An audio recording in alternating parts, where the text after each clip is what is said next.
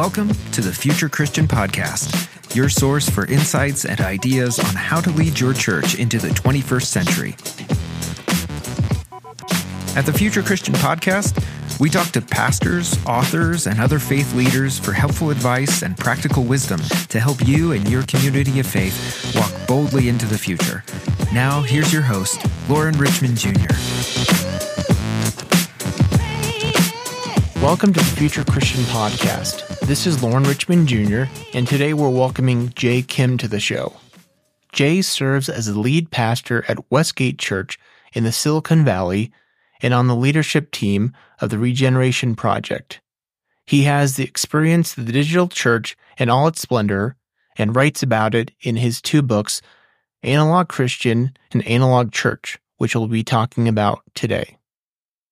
Kim's writing has been featured in Christianity Today, the Gospel Coalition, Missio Alliance, and Relevant Magazine.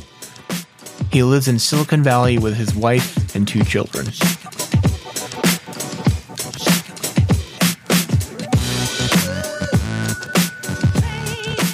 All right, welcome to the show, Jay Kim. Thanks so much for being here. Anything else Yeah. you'd like our listeners to know about you?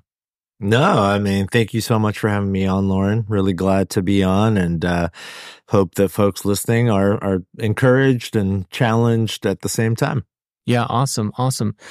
Uh, share if you would kind of about your faith journey, what that looked like initially, and what that kind of looks like today. Sure. Thanks for asking. I uh, grew up going to church. I'm the son of a Korean immigrant mother, single mom, no siblings. So, um, in immigrant contexts, the church is much more than, you know, a 75 minute worship gathering on a Sunday. It really becomes the epicenter and, and the hub of your social life. So I grew up at church all the time, 3 Mhm. four days a week. Um, so had had a, a church background, very strong church background. Grateful for my upbringing, and then early on in college, um, I went through what is now, you know, a very common sort of thing for people, uh, a deconstruction Right. of faith Right. season.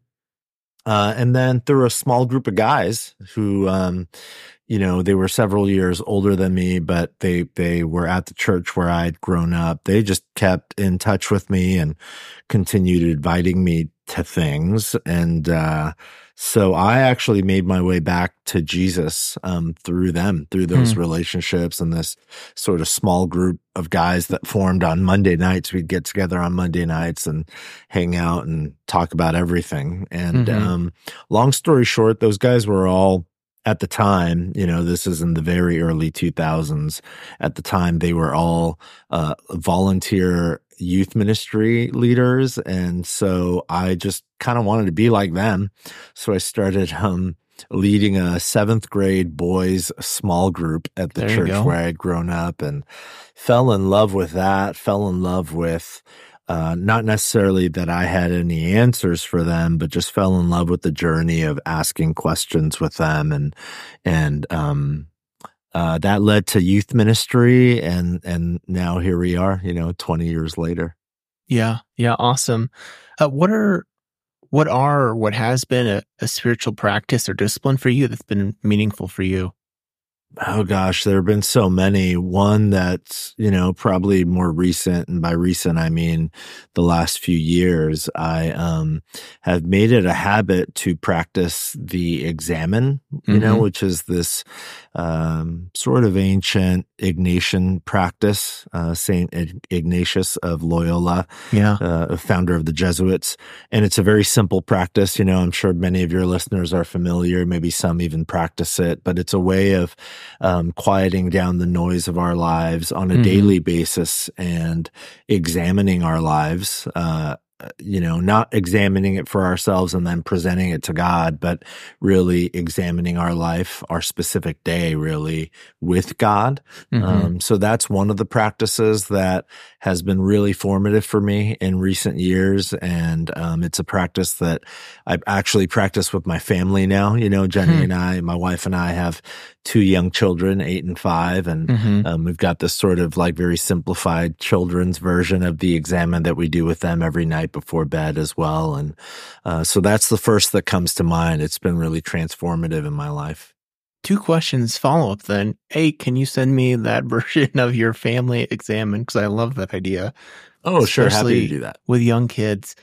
Uh, and then two more broader question. Like I keep hearing this again and again. I think with especially, it's not so surprising when I talk to mainline Protestant leaders, but when I talk to ev- evangelical leaders, this appreciation for some of these ancient practices like examen or daily office or common prayers.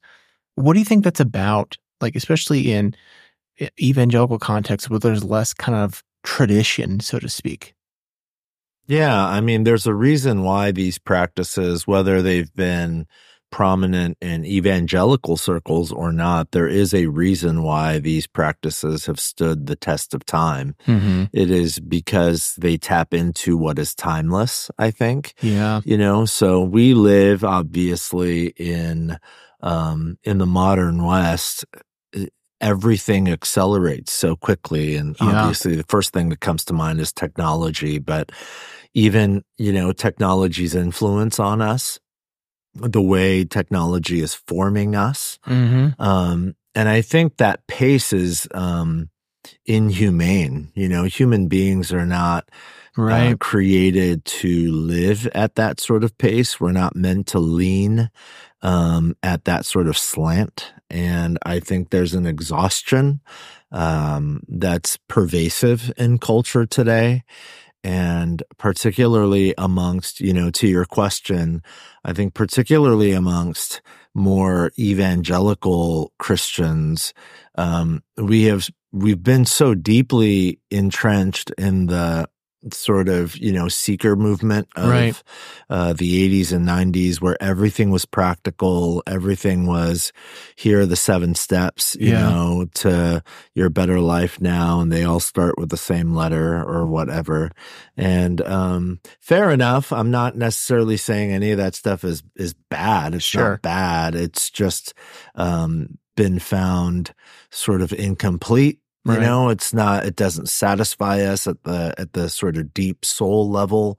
Um, it's really, you know, that approach, again, it is helpful, but it's primarily focused on things that we can do, Mm. um, to, you know, hopefully help, help cultivate and craft the sort of life we think we want. Um, Yeah. but I think what these practices do is they remind us that beyond what we do, we need to pay much more careful attention to who we are and who we are becoming. Um, it's much more about presence than it is about practicality. It's much more about uh, gardening than it is about microwaving. Hmm. So the examen, for example, is not, there is no sort of end goal after you move through these five beautiful movements. You know, there is no end goal other than to have examined your day with the Lord. yeah. Um, and then to come back and do it again the next day and then do it again the next day after that and to do that for a lifetime. yeah. Uh, that's really antithetical to, Right. you know, like the modern world. But I think there's something really refreshing and, and again, something really human about it. So I think that's a part of the draw, at least it is for me, having grown up in evangelical circles. Um, that's been a part of the, the draw. Yeah, I appreciate you sharing that. And as you you mentioned living in Silicon Valley, that makes like a nice transition here to our conversation and also really adds some context uh, to your book that we're talking about analog church, why we need real people, places, and things in the digital age. So for our listeners, like again, you heard it. He lives in Silicon Valley area. So it's not like, Jay, you're living in like, I don't know, small town Midwest being like, oh, analog matters. Like you're you're in the heart of it where it's digital and that's like I don't know if this is too strong a word, but like that's the god, that's the that's the idol of of Yeah. that of that context, I think it's fair to say, right? Yeah, that's right. So, I mean, you're obviously swimming in it. Talk about like, was it just seeing it play out on a day to day basis that really inspired you to write the book? What what drove you there? Yeah, I mean, you know, anything I do um, that extends beyond my local context, the local church where I serve. I'm, I'm a pastor. Mm-hmm. That's my primary responsibility, at least vocationally.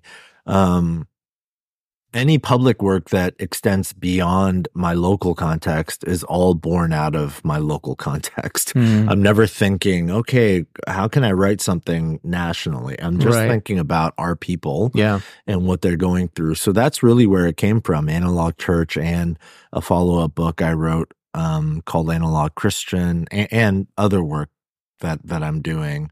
It all just is born out of my local context. So yeah, you know, Analog Church came from um, certainly, like you said, just being immersed in digital culture, not not just my own sort of digital proclivities and right. you know my own addiction to my smartphone or something. Yeah, but I mean like watching our people who uh, not only use digital devices the way the rest of the modern world does, but you know our church the the place where i'm sitting right now you know my office here um, we are like a 10 minute drive down the road um, just that way to my right um, from apple like yeah, the main campus wow. of apple and we're another 20 minutes or so 15 20 minutes from google mm. and another you know 10 minutes after that from like meta and you know it's it's heart of silicon valley so what that means is um, an overwhelming percentage of the congregation I serve here, they work in tech or they are adjacent to someone right. like a spouse or a child or a parent who works in tech. Mm-hmm. So it's everywhere, you know, but um, it's been such a gift for me because these are men and women who are not simply using digital technology. They're the men and women who are creating the stuff, mm-hmm. making the stuff, innovating, you know. Um, and that's that's given me a pretty unique perspective, I think. So that's where that's where um, both of the books came from. I I was again just trying to serve and love and shepherd our people here many of my conversations with them would veer toward their own sort of you know, emotional, cognitive, spiritual dissonance with, you know, I'm creating this stuff, but what is it doing to people? What is it doing to me? Yeah. There's that famous story of Steve Jobs. It's not an anecdote. It's anecdote. It's, it's a real story. It was on record. It was in an interview. I forget which magazine or publication, but Steve Jobs on record, um, said, um, that he did not allow his children when they were children to use Apple products because he was deeply aware of their addictive wow. properties. So that that's sobering, you know, yeah. and um and I have conversations like that with with people in our church quite often. So really that's that's where it came from. I began asking hard questions about not simply what our digital technologies doing for us? Mm-hmm. The answer to that question is pretty easy. Right. Um, but I began to really um, ask the question how are digital technologies forming us uh, individually and as churches? Yeah. You know, I feel like we could have a conversation just about um, running it down. How are they forming us? Um, we could have a conversation just about the dangers of digital in our in our context. You've probably seen, like I have recently, just the I mean, it's tragic, frankly, the the rates of mental health uh, yeah. suffering for yeah. for young people, especially young females. I mean, it's I mean, it's it's sobering. It is truly sobering. Yeah. Um, yeah, I mean, for those who are unacquainted or unfamiliar with with what you're talking about, Lauren, I would just point people to the work of um, Jonathan Haidt mm-hmm. and um, Jean Twenge, mm-hmm. you know, who actually work together quite a bit. Um, they've done in, in immense amounts of research, and it seems undeniable at this point that putting smartphones and social media in particular in the hands of teenagers is like just from a purely like health perspective yeah. would be the equivalent of putting packs of cigarettes in their hands. Like we might as well just tell them to go smoke cigarettes all day. Yeah. Um, it's just it's destroying generations of young people as well as all generations but especially right. young people. So yeah this is critically important for sure. So with that scale of danger, right? We go into this perhaps aware or maybe perhaps unaware of that scale of danger. Churches are. Mhm. And you write, uh, you, you write this quote, this unchecked pursuit of relevance is changing what it means to be a community. So Mm. we're entering into this, many churches are entering into this, this, this danger. Uh, but I, I think it's fair to say, like, right, there's been research because who, who are the folks from Silicon Valley that I think it was like several years ago, right? That folks started speaking out, right? There was the Yeah. documentary, right? So this is not like it's Yep. just like, it's not like it's just been like, oh, the last year or two Right. this has been like a several year, year thing at minimum. And even Yeah. still, uh, many churches have been like, you know, it, we got to pursue relevance at all costs. And, and I'm I'm really intrigued by your question about what is it doing, uh, to the community, um, and Yeah. changing what it means. So do you want to talk more about that? Yeah, I mean, there's a, so much to say about it, but in short, I would say just on a purely ecclesiological level, in terms of you know what we think the church is, what people in general think the church is, I think one of the ill effects of the church's unabashed, unchecked pursuit of all things digital to Mhm. and then there's these there's these, these catchphrases like we've got to maximize impact or right. you know, maximize reach or something.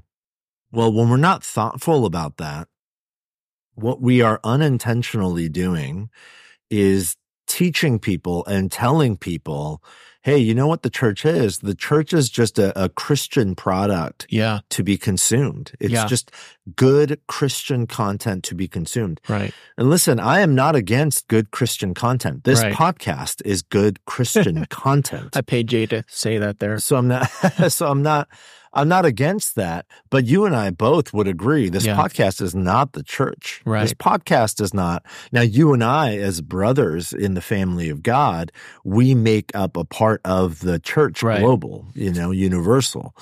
But the podcast itself is not the church.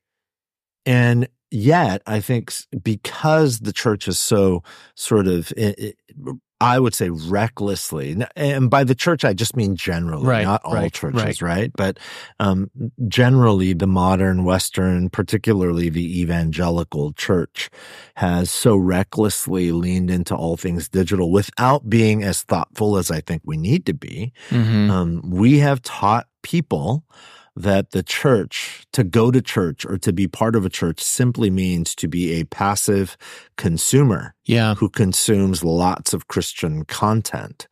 Um, but that's not the church. The church is a people to whom you belong. Mhm. Uh, it's a people to whom um, you commit on a familial level, you know, and uh, that that's a that's a tragic sort of misunderstanding that's unfolding.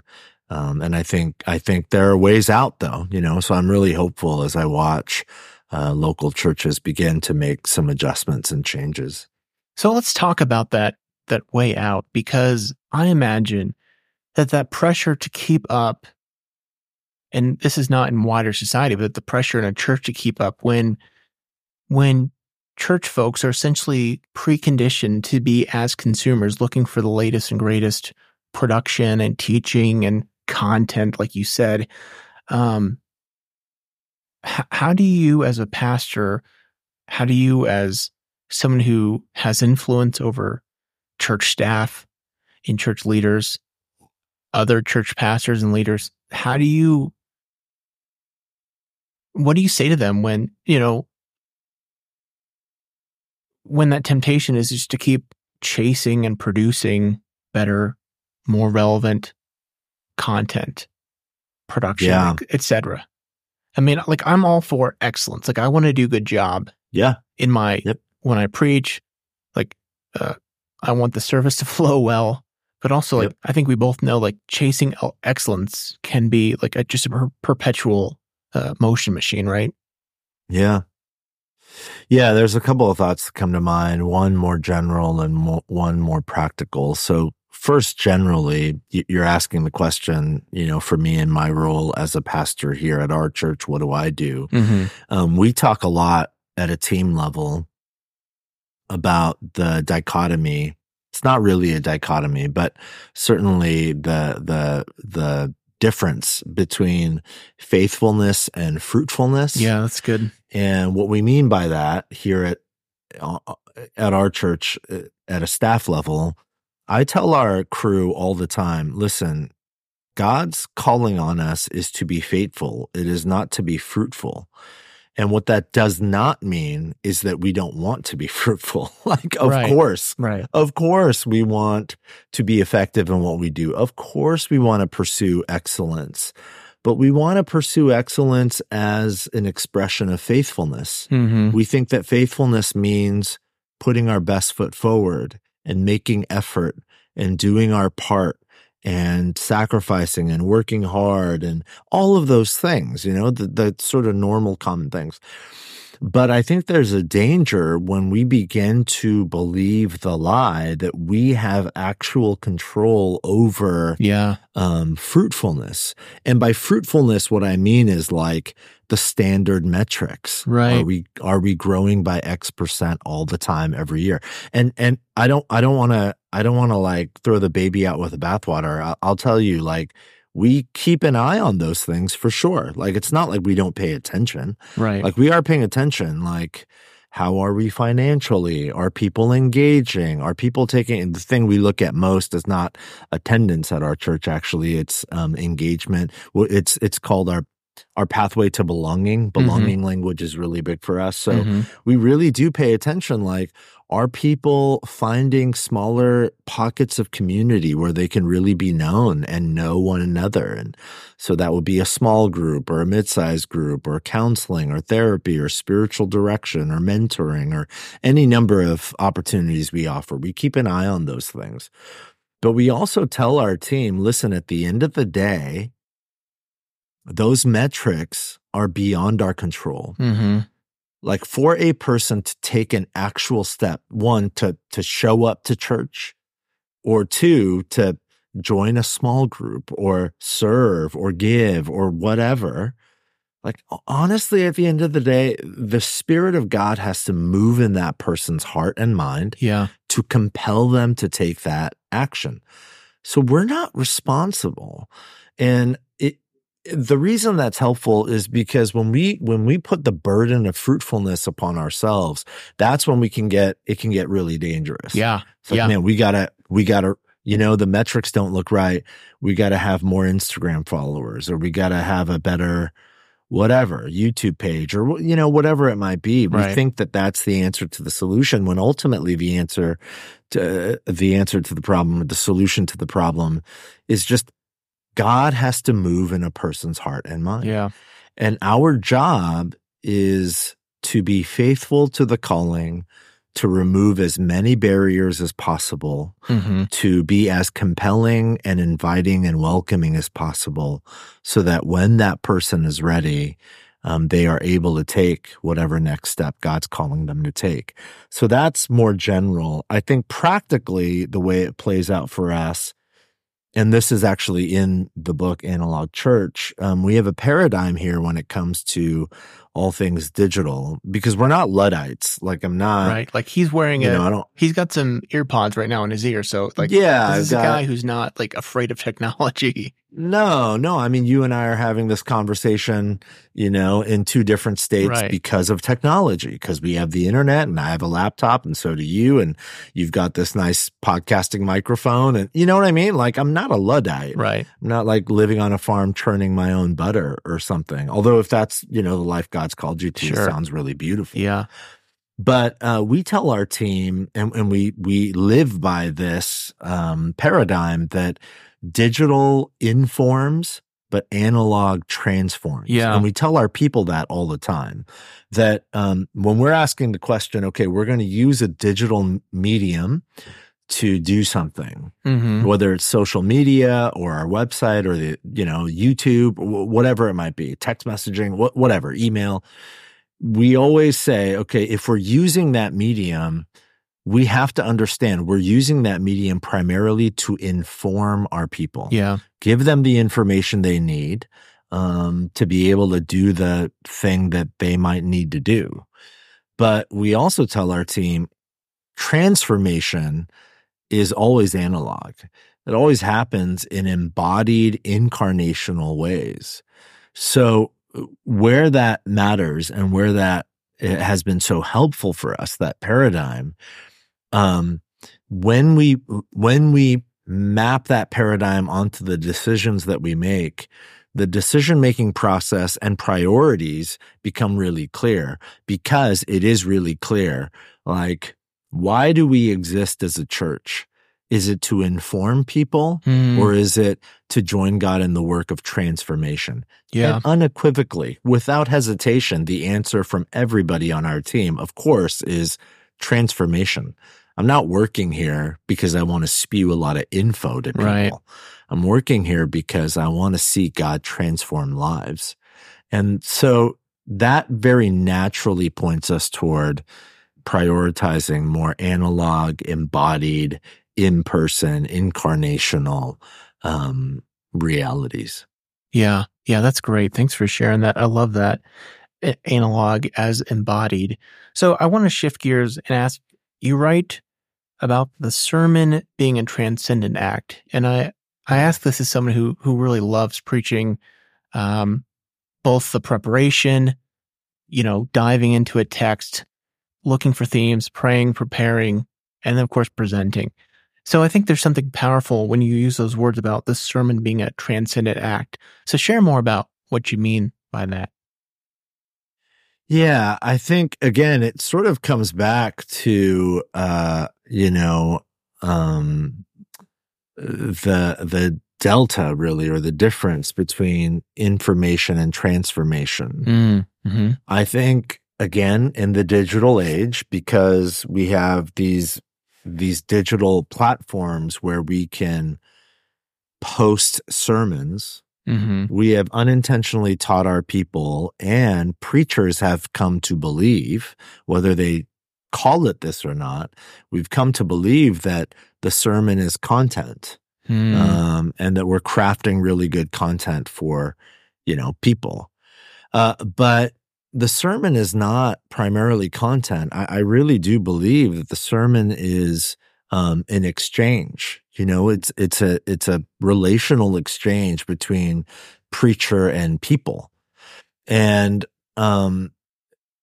when we begin to see the sermon that way, it changes everything about. Now, what I'm not saying is like we should not put sermons online. I mean, we, our church Yeah. Yeah. has a podcast feed so that folks who missed it can, you know, go, go back and catch up and, and all of that. But ultimately the sermon is an exchange between the preacher and the people. So it's not just the content that I express with my words. It's my embodied presence Mhm. and the embodied presence of the congregation Right. in return.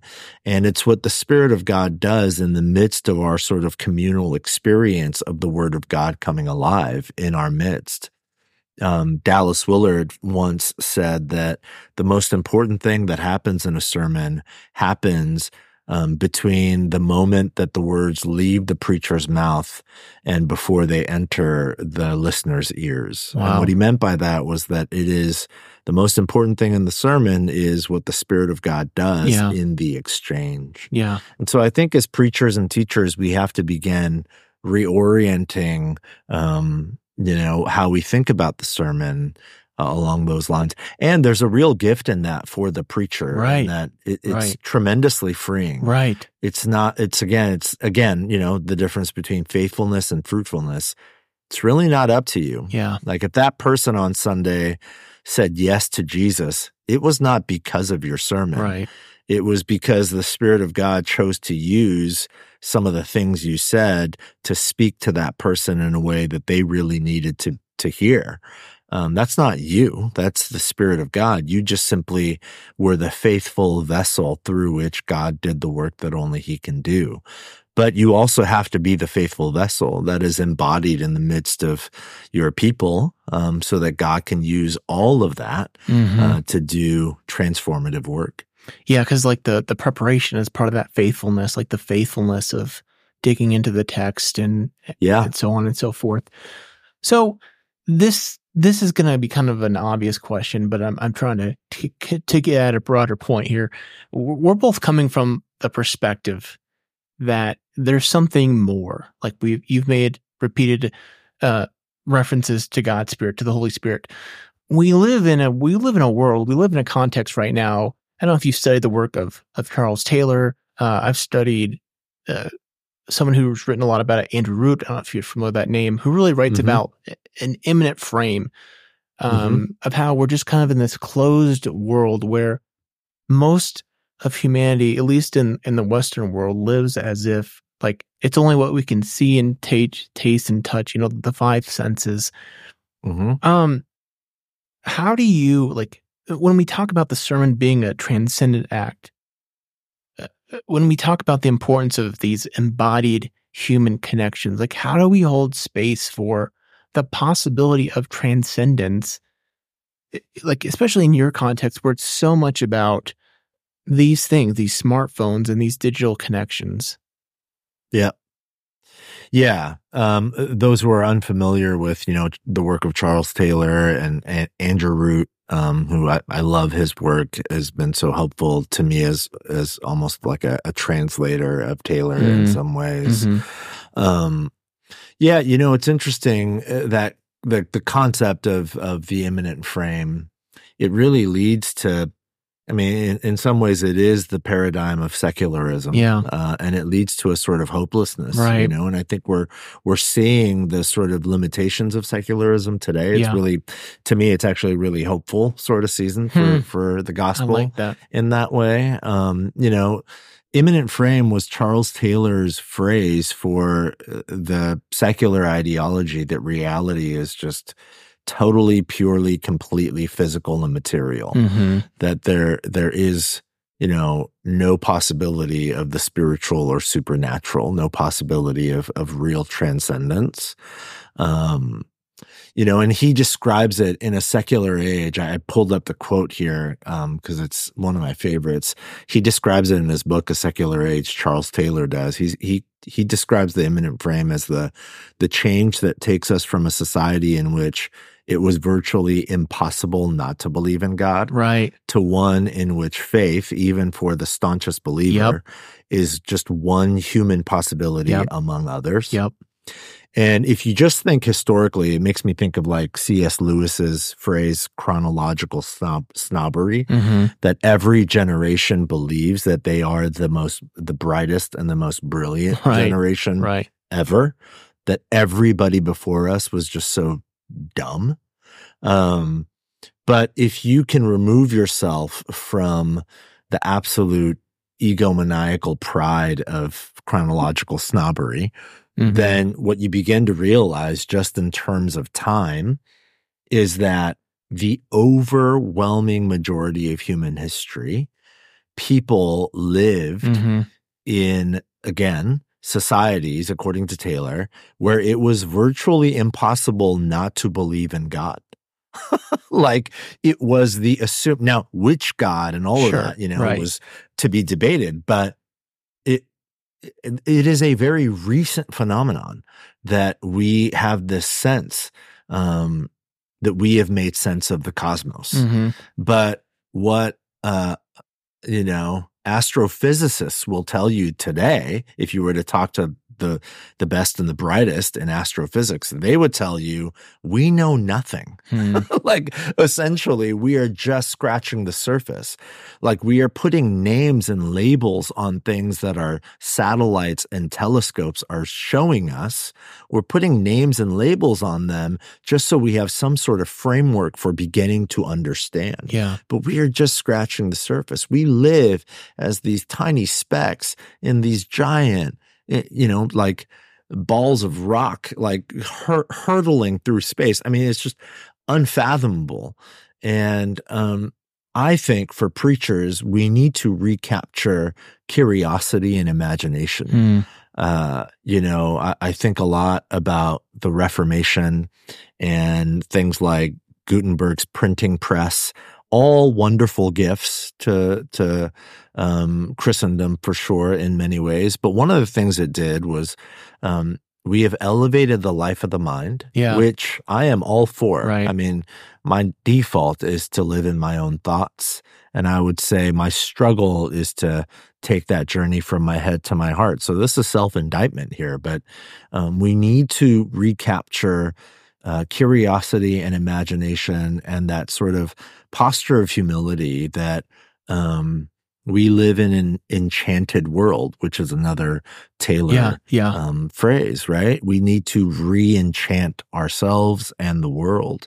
That if there is a God and he truly is God, then to believe that we might make sense of him, um, we would essentially be saying he is not God. yeah. You know, God cannot possibly make sense because God is infinite, whereas we are finite human creatures, human beings. And, um, you know, uh, G.K. Chesterton, the British writer, hmm he he famously once wrote i think it's in orthodoxy and i'm paraphrasing him here this isn't exact but essentially he says um it is the logician the person who is all about logic who tries to he says the poet gets his head into the clouds hmm and then he says but the logician the person who is all about logic Right. is the one who tries to get the cloud it, the clouds into his head and it is his head that breaks Yeah. You know and as preachers i think we need to lift our people into the clouds rather than trying to shove the clouds into their heads because it it'll break our heads will break um, and i think that needs to be uh, a sort of re reintegration that needs to happen not just in our preaching and teaching but in the way we think about what it means to be followers of jesus Yeah, I love that image. I love that image, lifting them into the clouds. Well, let me ask one more question here before we take a break. Um, uh, you, to bring it practical, you have some analog ideas, or at least as I'm interpreting them, analog ideas in the book. Uh, and one I think, assuming I'm remembering correctly, is you have this idea of like reading through scripture, like out loud for a long, I don't know if you recommend like reading a whole, a whole book of the Bible or epistle. And it really struck me like, you know, when, for example, Paul the apostle would write his uh his correspondence, right, to these churches in Asia Minor, right, or wherever, like they would be read aloud. Um and certainly for hundreds of years, especially with low literacy, right, in in different contexts, the only way people encountered the words of scripture were audibly. So talk about, I don't know, analog ideas that maybe you've done with your church that you want to try and, and like, is there any like, the, I guess is a three part question. Like, is there any going back to, as you say, grandma's church? Hmm. Yeah. Um, like you said, I mean, for the majority of human history, human beings lived in a in an illiterate culture. Mm-hmm. Very few people were able to read. Now, I'm grateful for literacy Right. literacy rates increasing. I'm not against reading, you know, but far from it. I wouldn't write books if I didn't want people to read. Yeah.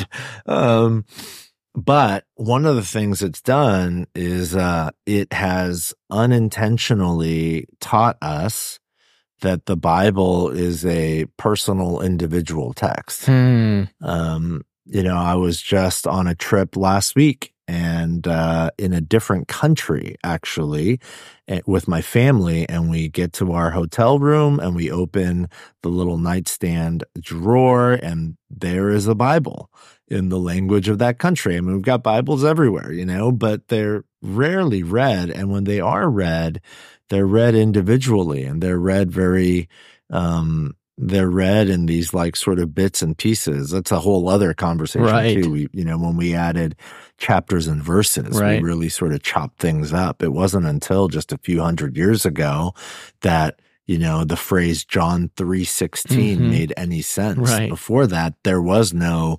3:16. There was only the gospel according to John. And you might need to say like, hey, you know that one section pretty early on when John says God so loved the world. You know, there was no 3:16. Right. But now there is. Now there is. So now you can open your Bible and literally just read John 3:16.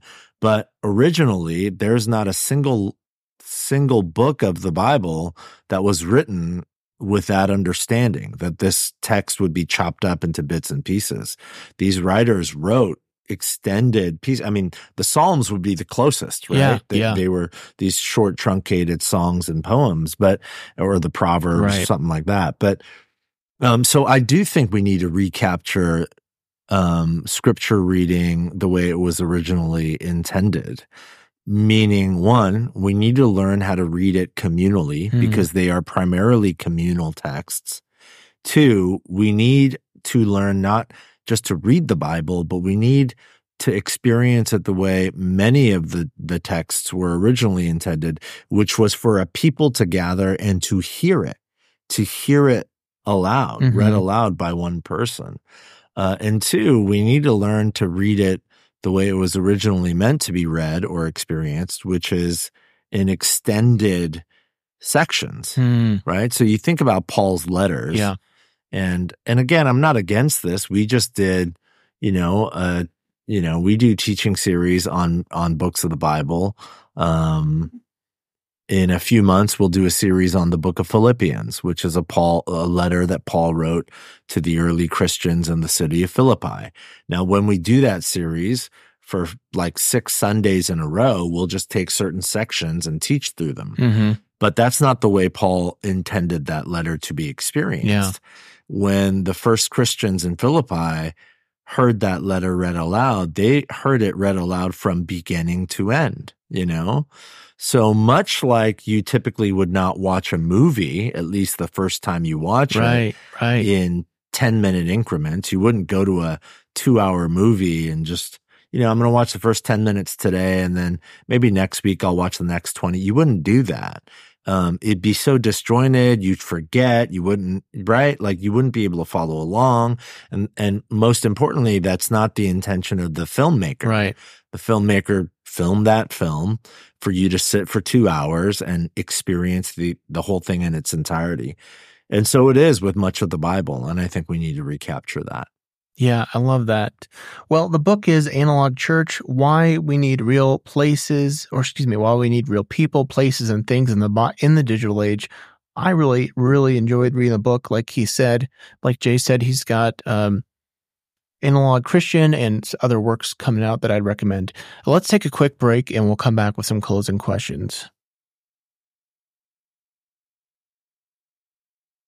All right, we're back with Jay Kim and Jay. Appreciate the conversation. Uh, really, really appreciate your perspectives here. Uh, these closing questions always invite folks to take these as seriously or as as not as you'd like to. Uh, but if you're Pope for a day, what would that day look like for you? Anything you'd want to accomplish? Something like that. Oh my gosh. If I was Pope for a day, holy smokes. I'm going to need more time to think about that. All right, question. right, we'll come back. I feel that. like there are, it's a global proportions question. My initial answer is like much more self-serving. I would just sort of walk around the premises and, you know, try to know what an average day for the Pope looks like. So I guess that's my answer, sort of selfishly. I just have no idea yeah, what a normal day for a Pope looks like. So I think I try to live as normal of a day as possible. that's fair. Um, a theologian or historical Christian figure you'd want to meet or bring back to life. Oh my goodness. Are you are we talking like biblical figures or just historical sort of You can define it Church. as how you want. Mm. Well, I mean, like man, that- you know, like for me, like Elijah is such a intriguing figure. Like I could, I could hang out with Elijah, even though he'd probably be kind of scary, right? Like, you know, yeah. That's so good. I I mean, I don't know. This is such a cheap answer, but I'd have to say the apostle Paul. You know, I've just I've I've immersed myself in his words for so long so deeply. I'd love to talk to him about it. Yeah, yeah, yeah. Um, what do you think history will remember from our current time and place? Um, the smartphone and what the smartphone, how the smartphone changed humans. Yeah. Do, do you think like this is this is off script here, but do you think like short of like, you know, short of some kind of like electronic meltdown, right? Like is there we're never losing these things, right? Like we're never getting rid of them. No, I don't think so. No, I don't think so. Yeah. I mean, they'll evolve, but yeah, Yeah. I don't think we're losing them. Um what are your hopes for the future of Christianity? Um, it's not really a hope, it's a confidence, but that the words of Christ in Matthew continue on as they have for 2000 years, you know, that not even the gates of hell will prevail um, against the bride of Christ. And uh yeah, Well, that the church long outlives all of us for sure for sure. Let me say this to your point then. partly to defend my question, is partly to amen what you said is I define hope like the words of Henri Nouwen and that hope is built Christian hope is built on God's uh, God's action in the past and the trust that uh, as God has said God will do continue in the future. So I Yeah. appreciate appreciate that answer. Um, where can people connect with you, find out more about you, get your book, all that stuff? Yeah, thanks for asking. I have a little website. It's just jkimthinks.com and uh, most of my work is there. And um, my email is there as well. So if anyone wants to reach out, happy to chat. Yeah, awesome. All right. Uh, I'm just gonna pull this off top of my head here. Last teaser question, because you're in Silicon Valley. Like, what's the latest? What's the latest buzz trend tech item you're hearing about coming out in the future? Anything you got? Oh gosh, no, I don't have any insider info on products and stuff, but certainly this isn't just true in Silicon Valley, but it's uniquely true here. All the conversation is about AI Hmm. and what it's doing and what it could potentially do, not just for us, but to us. And so, um, yeah, that's, that's all the buzz, all the rage right now. Yeah, I'm working. I'm working on another episode uh, on that for sure in the church. But that there's plenty to talk about there. So, Jay, I really appreciated the conversation. I really appreciate the book. Really recommend it for folks. And uh, I always leave folks with a word of peace. Uh, so may God's peace be with you. Mm, thank you. And also with you. Thanks for joining us on the Future Christian Podcast. To learn more about Lauren or the podcast, visit future-christian.com. One more thing before you go. Do us a favor and subscribe to the podcast. And if you're feeling especially generous, leave a review. It really helps us get the word out to more people about the podcast. The Future Christian Podcast is a production of Torn Curtain Arts and Resonate Media. Our episodes were mixed by Danny Burton, and the production support is provided by Paul Romick Levitt. Thanks, and go in peace.